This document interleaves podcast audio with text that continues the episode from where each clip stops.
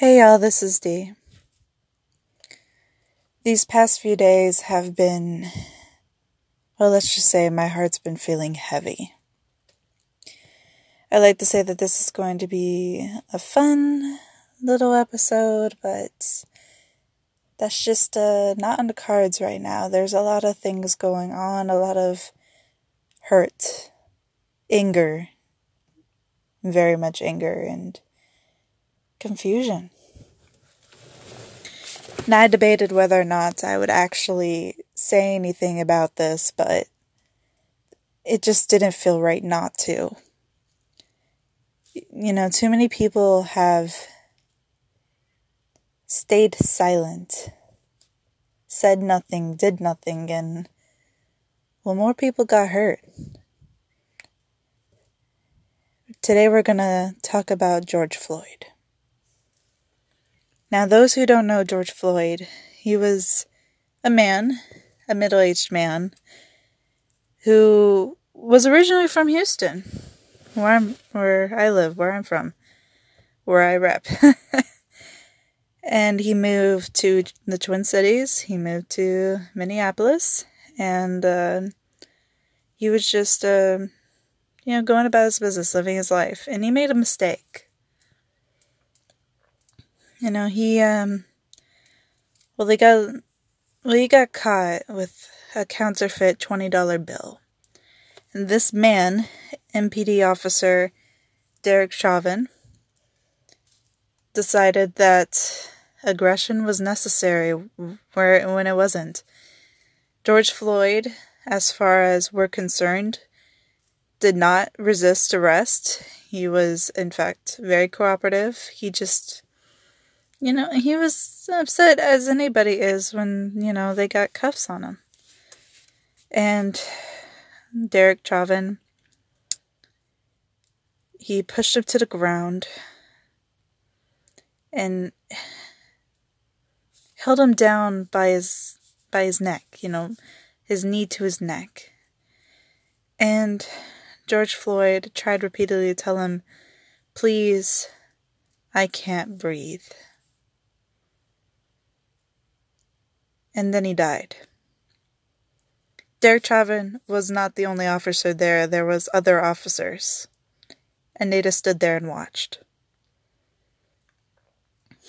Now, these officers were fired, but not arrested, except for Derek Chauvin. He was arrested early this morning for murder.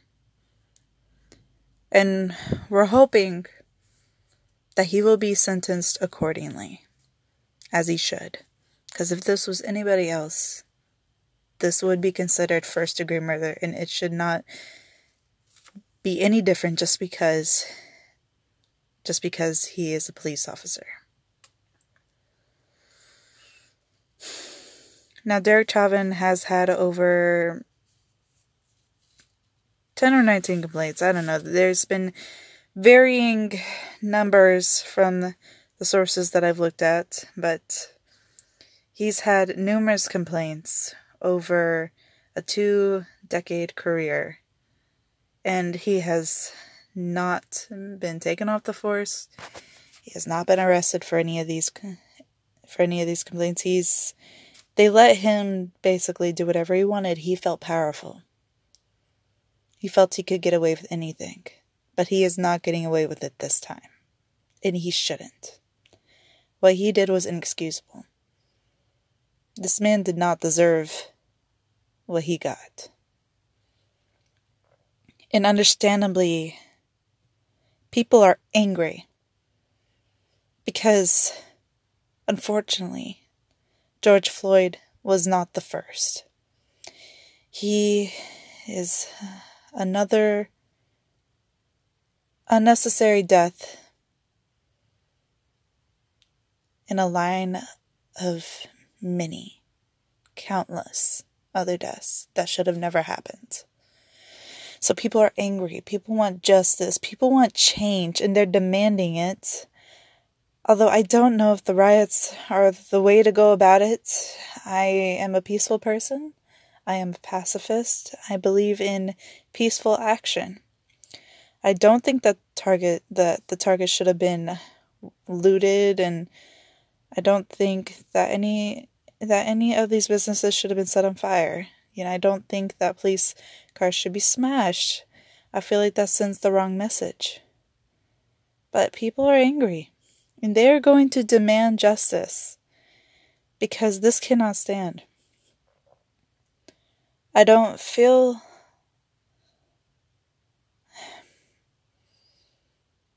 I don't I, I don't feel like people I don't feel like people have felt safe in a very long time if they ever have.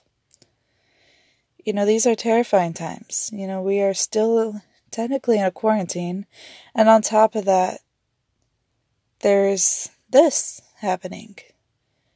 You know, and um and it's terrifying when your own leader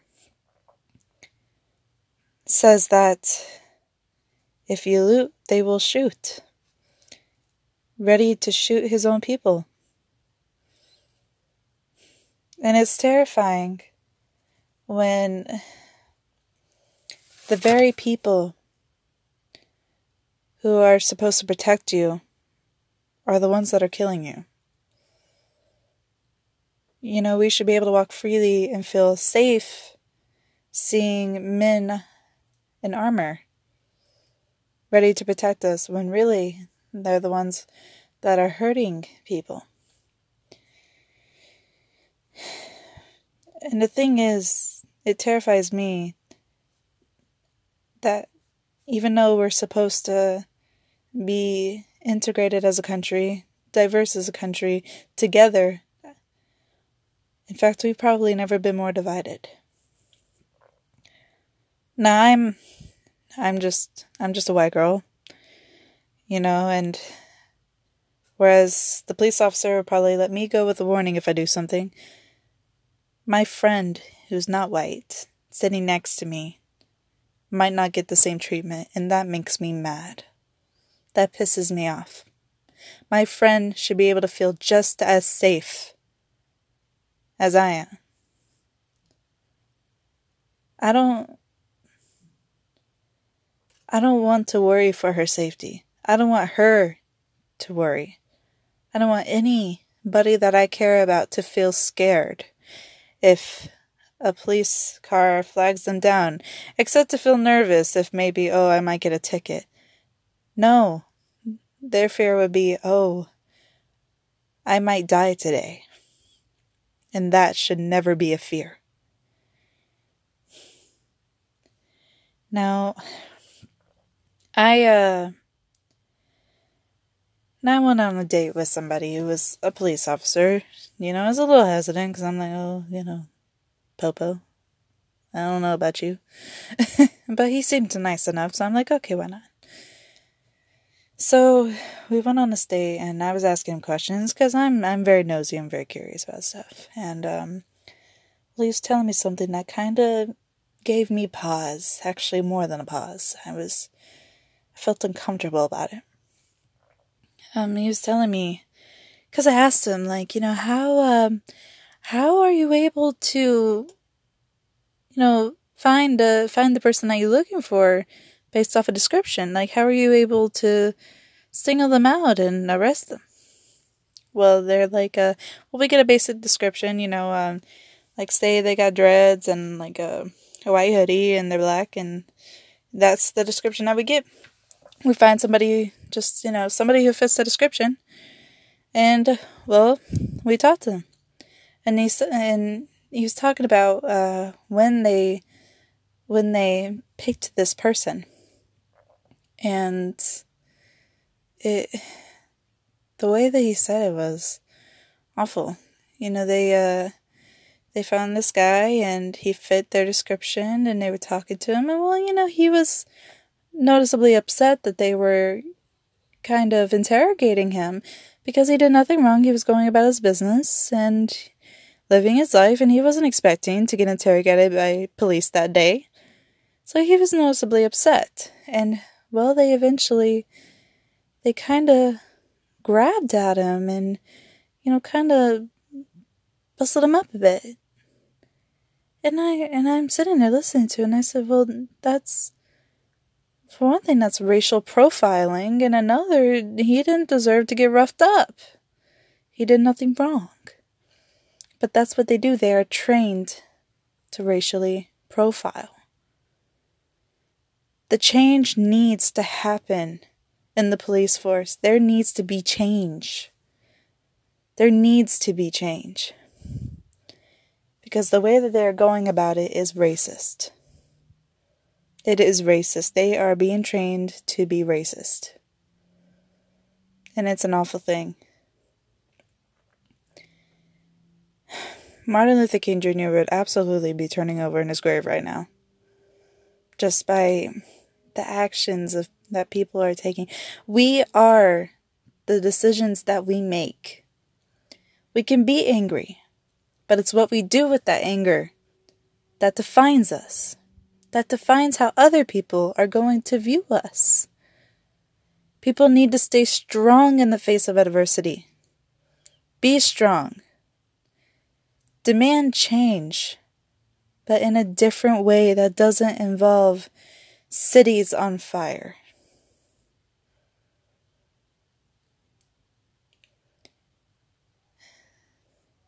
Now, um, I'm going to keep everybody updated for my five followers. And, um, well, it's a sad day. But he has been arrested. And hopefully, he will remain in prison for the rest of his days. Because he took he took a man away from his family. He took that man's life. There have been men, white men, who have who have murdered people and were arrested in cuffs and walked over to the police car and they were not thrown on the ground. They did not have a knee in their neck suffocating them. They were not begging saying, Please, I can't breathe. While they were being strangled on the ground, that did not happen, and they murdered people. Children. This man died over a $20 counterfeit bill. Remember that.